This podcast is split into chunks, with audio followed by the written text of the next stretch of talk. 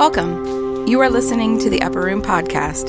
For more information or to donate to this ministry, visit urfellowship.com.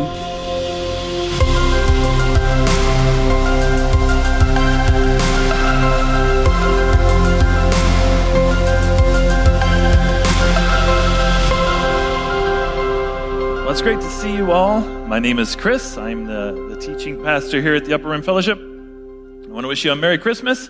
If I don't, get to see you on Tuesday night at our Christmas Eve service, Merry Christmas. Um, so I got a question for you to start out today. Here's a question to kind of get us started. Why is it that we always expect it to be bad news when an authority wants to interact with us? What I mean is, you get a letter from the IRS, you don't exactly gather the family around, right? Let's, ooh, let's open it, right? Or when you're a kid, you know, and your dad needs to talk to you, right? You, what's the first thing you ask? Am I in trouble? Right? My kids do that. I think I'm a pretty good dad. I need to talk to you. Am I in trouble? I mean, they expect the worst. Or how about this? Have you ever, has this have, ever happened to you? And I'm thinking back to like eighth grade. Uh, you're sitting in class and they interrupt the class and they say, Will the following students please report to the office? And you immediately start thinking all the stuff that you've done right? And how did they find out? And if they call your name out in your class, what does everybody in the class do? Let's do it together. Ooh, right. It is universal. Or you get a note on your desk at the office that says, hey, Mr. So and so or Mrs. So and so needs to talk to you. You know, it's just got to be bad. There's just a sense of if there's an authority and he or she needs to talk to you, it's bad. Now, I don't know where that came from, but there's, there's this universal thing. If somebody in authority wants to see me, I'm not sure I want to go. Because it'll probably be bad. Now, here's the odd thing. Somehow, some way, and I can guess why, but somewhere along the way, we have attached that same reaction in response to God. That if you got a letter from God, you would probably open it with fear and trembling. That if God was in the next room needing to talk to you, you'd immediately start rehearsing all of your intentions and the promises before you go in there. When it comes to God, there's just a sense of if I have to have a conversation with God, or I have to do dealings with God, it's not going to be good. And we immediately start thinking of all the stuff we've done wrong. And if He's holy, we're not. And we know if He's righteous, that we know we're not. If He's consistent, we know we aren't consistent. Whatever He is, we just kind of intrinsically know we're not. Even if you don't have like a, you know, theology education, we just kind of know He's just something that I'm not. And the idea of having to give an account to him or have a conversation with him is just scary. We assume the worst. It's why some of you don't go to church. Because maybe you don't like to go to church because church is kind of like one step closer to having to interact with that thing or that issue and that idea and that decision that I made in the past, whatever it might be. So there's a lot of fear around God in church. I don't know where that came from. Uh, maybe it's the way your preacher presented God to you uh, or your church experience, or you knew a pastor once and he was an odd and strange guy, and so God must be odd and strange. I don't know where it comes from. But there's this universal sense of if, if I've got to do business with God, it's going to be bad news. When I was a kid, I remember this. Growing up, I went to church, and uh, we heard Bible stories all the time, which normally is a good thing. But there's some Bible stories you should maybe not read to little children, right? And I remember this. The teacher read this story. Maybe you're familiar with this story. She read this story about this little kid named Samuel. And Samuel's staying with this older guy named Eli. Eli is a prophet, and Samuel's going to be a prophet. So he's learning how to be a prophet. And one night, Samuel wakes up in the middle of the night and he hears this voice going, Samuel, Samuel. And he jumps up, runs to Eli's room, says, Eli, what do you want? And Eli says, I didn't call you. Go back to bed. Samuel goes back to bed and he's lying in bed and he hears Samuel, Samuel. Samuel runs in there. Eli, what is it? Eli says, I didn't call you. Go back to bed. Third times this happened, Eli says, Okay, next time you hear somebody calling your voice, say, Lord, your, your servant heareth. This is a little King James storybook. So, your servant listeneth, or whatever. You know, and so he goes back to bed. He's a little kid. He hears this voice again Samuel, Samuel. So Samuel says, Yes, Lord, your servant heareth. And then God starts talking to Samuel and gives him this message. And then story time's over. Have a nice day, kids. And I'm thinking, I'm never going to sleep again. right? And I remember having this conversation with my mom going, Do you think God's going to like say my name out loud while I'm trying to sleep? Because if he does, if God says my name out loud and I'm alone in the dark, I will sleep with you for the rest of my life. Right? That's scary stuff. See, there's this just sense of whatever God is, I'm not. And if God and I are going to go one on one, it's, it's negative for sure. It's bad news. And here's the amazing thing the message of the Christmas story should erase all that kind of thinking for us. I really believe that if you and I really embraced the Christmas story that we're going to read in just a minute, that all the unhealthy, you know, duck and run and hide stuff would evaporate. And we would no longer interact with God based on guilt and fear. Now, the irony of this is we know the Christmas story, right? In fact, not only do we know the Christmas story, many of you have been in the Christmas story at some point, right? Anybody here ever been a sheep? We had a bunch on stage today. Or a wise man, or a shepherd, or maybe you got to be baby Jesus. The point is, the story's not new. But why is it that we can read it and read it and read it and hear it and hear it and hear it acted out, and still the message eludes us? We miss it. And it's not just the message of the Christmas story, it's throughout the entire New Testament. So today I want us to camp out on some phrases and some words that we've read a thousand times um, because there's a message here that is life changing. Because it's a message intended to do away with all the unhealthy fear of God. Because that fear keeps you from experiencing intimacy with God. Because you cannot blend intimacy and unhealthy fear, the two are mutually exclusive. So let's read this story. It's found in Luke chapter 2. If you brought your Bibles, you can turn there Matthew, Mark, Luke, third book of the New Testament, Luke chapter 2. And you, and you need to know this too that, that when this happened in the first century, that this was a, a time of a lot of fear and confusion when it came to God. This was a time when the Jewish nation was supposedly in covenant relationship with God. Um, but for 40 years, Rome had them by the throat. They were over, very overtaxed, the Jewish nation. The, the religious system had fallen apart. Half the priests had sided with Rome. There was just this like confusion everywhere politically, socially, financially, uh, things were very, very uncertain. The Jewish nation had no voice in the government, and if, and if all that wasn't bad enough, the Christmas story begins with a decision made by Caesar, who had never been to Palestine. He makes this proclamation that affects everybody's life, and there's nothing they can do about it. So here's how it starts Luke chapter 2, verse 1. In those days, Caesar Augustus issued a decree that a census should be taken of the entire Roman world. So he's sitting around one day going, How many people do we have? Let's find out. Uh, let's make them all register. Verse 2 this was, was, this was the first census that took place while Quirinius was governor of Syria. Verse 3 And everyone went to their own town to register. So everybody had to go back to where they were born to register. And if you lived where you were born, not a big deal. But if you'd moved, real big deal. Because you had to pack up and within a certain time frame, you had to go and register. So Joseph also went up from the town of Nazareth to Galilee, to Judea, to Bethlehem, the town of David, because he belonged to the house in the line of David. So Joseph lives by road about 170, 200 miles away from where he's born. And his wife is pregnant. She's going to give birth very soon. She possibly might give birth along the way. And they're going to travel through a very, very dangerous part of the world. But think about this. As much as they fear what might happen to them on the road, they fear Rome even more. So they're going to go to Bethlehem. Verse 5. He went there to register with Mary, who was pledged to be married to him and was expecting a child.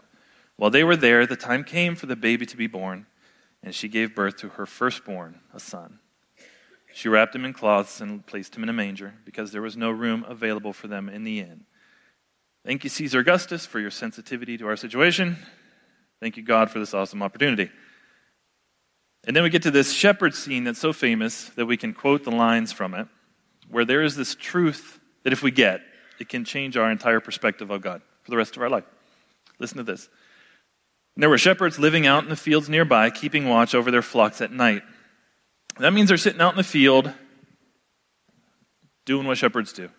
They're staring, staring up at the stars and the moon, thinking the kinds of thoughts, I guess, that you would think about when you, like, like if you went camping. You stare at the sky. Wonder if there's anybody out there. Wonder if there's meaning to life, you know. This is, this is what they did night after night when they kept sheep. Verse 9 An angel of the Lord appeared to them, and the glory of the Lord shone around them. This little word shone is a little Greek word that's only used one other time in the whole New Testament. And it was used when this bright light knocked a guy off a horse one time. That's the only other time it's used. It's like this very, very powerful, bright light. When this happened, the sky just lit up. And these guys' eyes were not adjusted, right? These guys went, this, they acted it out, I think, perfectly up here. These guys went flat. Those, those sheep just scattered forever. they got it. The glory of the Lord shone around them, and they were terrified.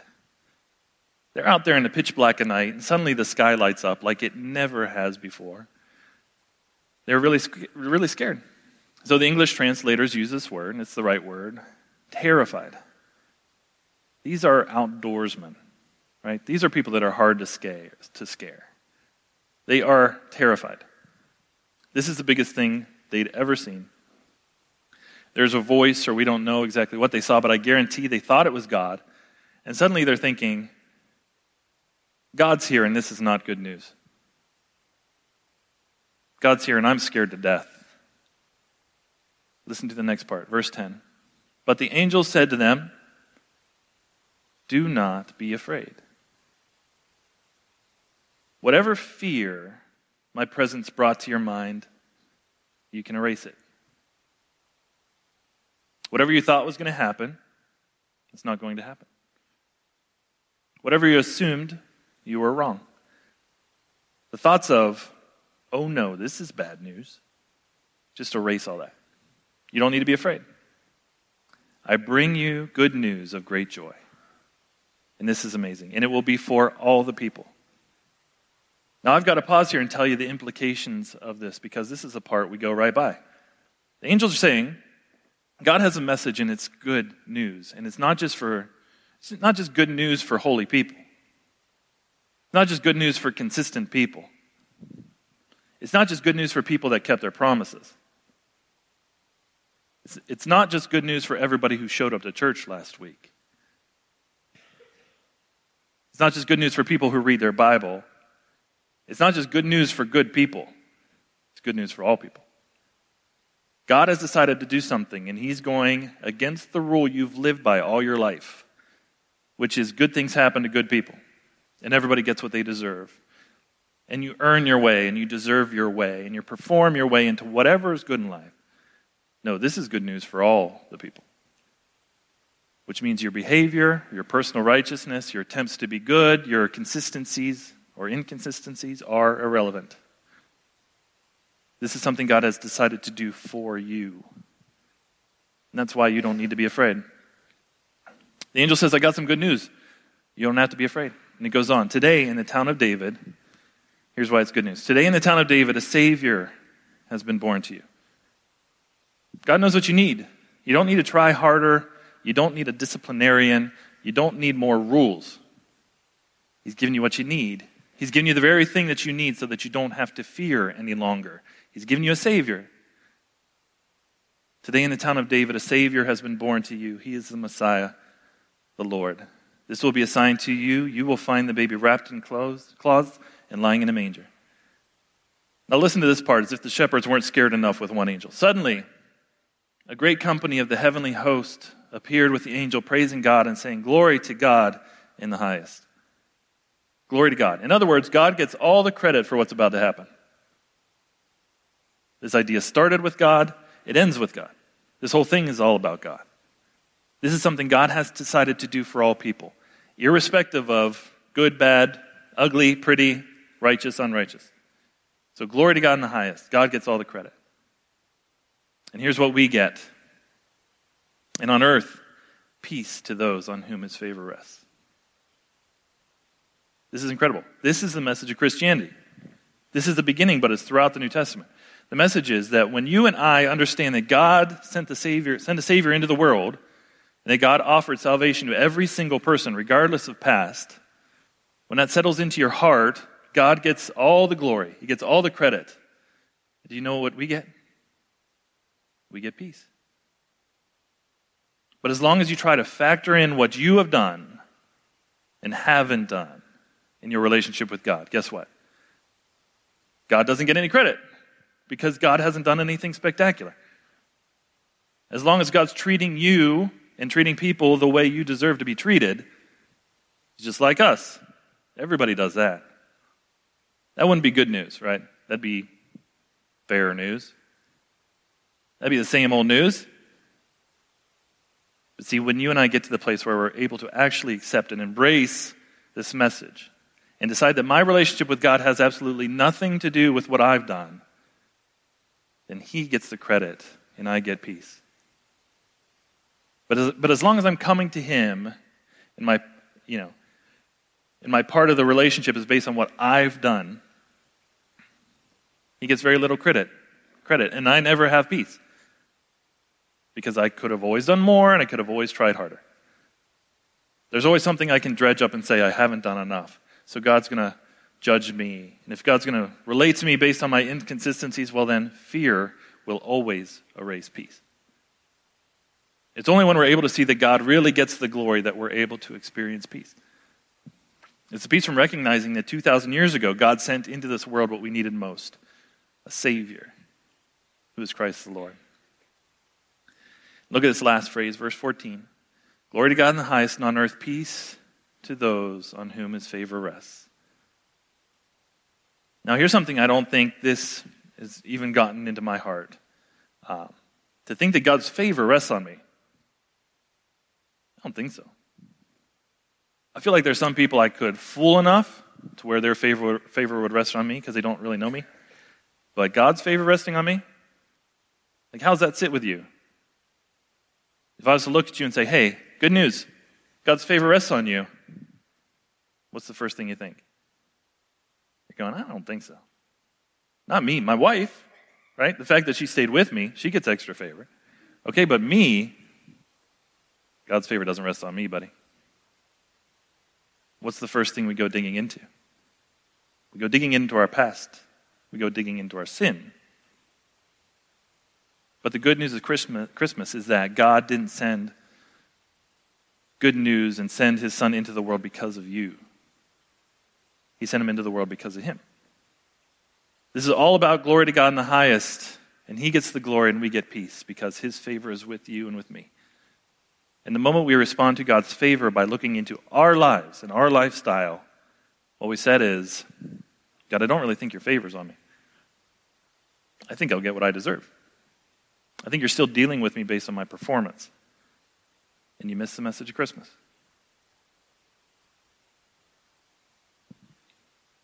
You know, it's interesting. There was a time when man's relationship with God wasn't built around fear, it was built on intimacy, it was built on love.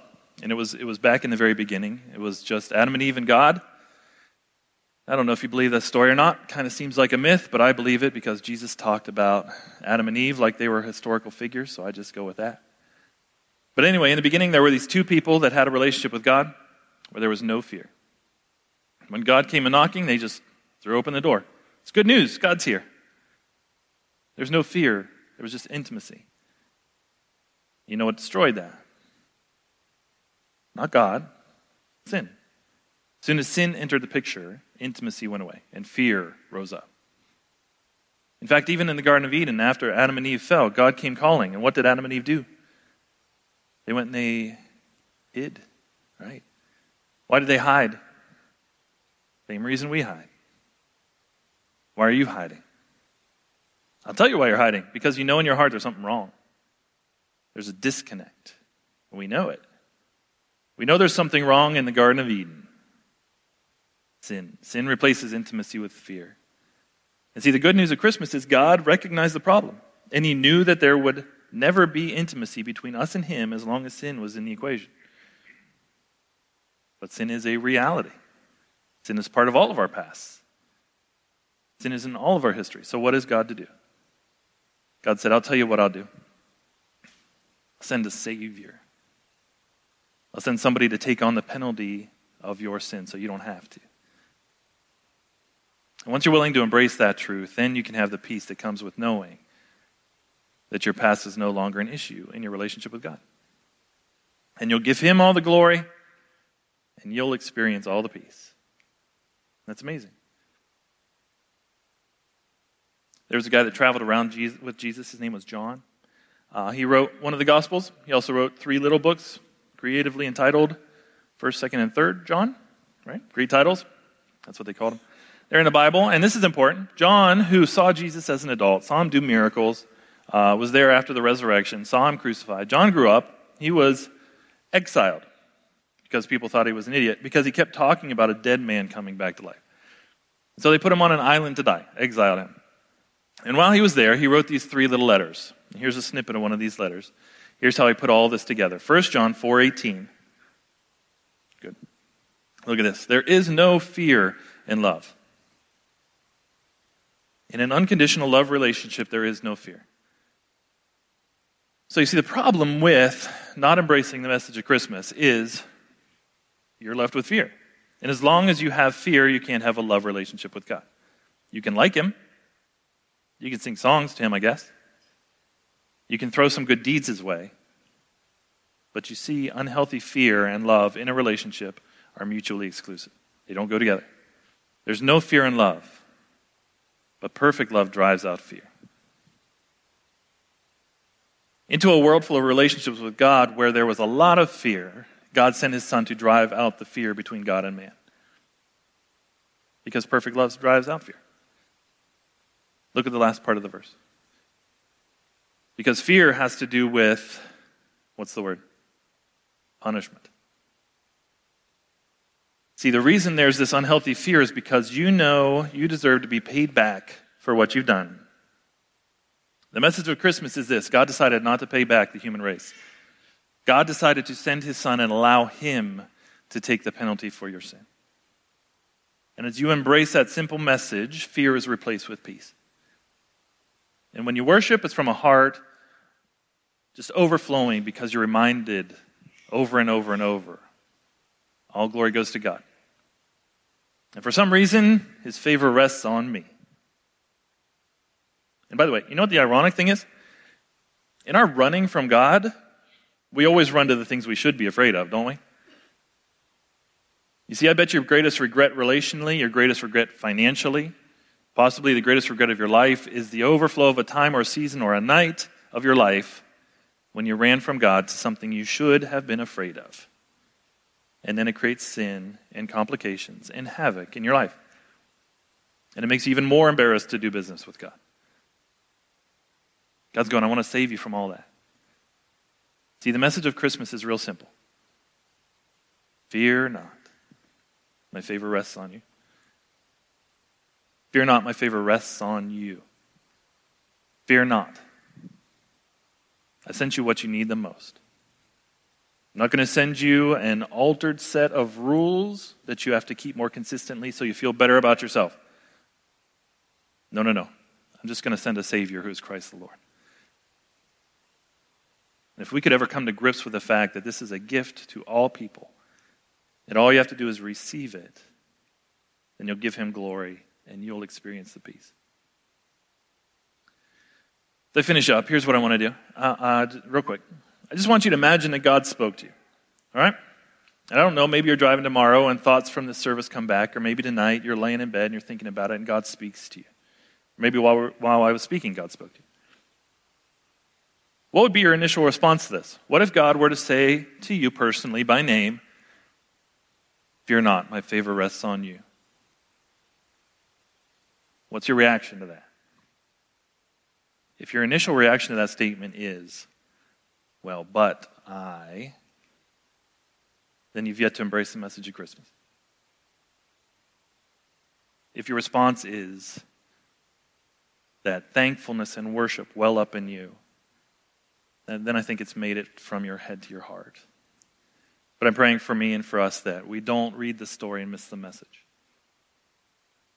Amen. Let's pray.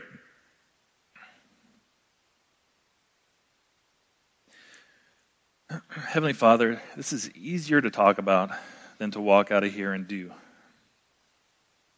So, Father, I pray that in this, this Christmas season, uh, you would give us the courage and the grace to put any unhealthy fear of you behind us so that we could come to you based on what, what you've done for us. We pray that peace wouldn't simply be something we talk about, but it would be something that we experience. Because glory to God in the highest, and on earth peace, on whom his favor rests. God, I pray that that will become just the passion of our hearts. In Jesus' name we pray. Everybody said, Amen.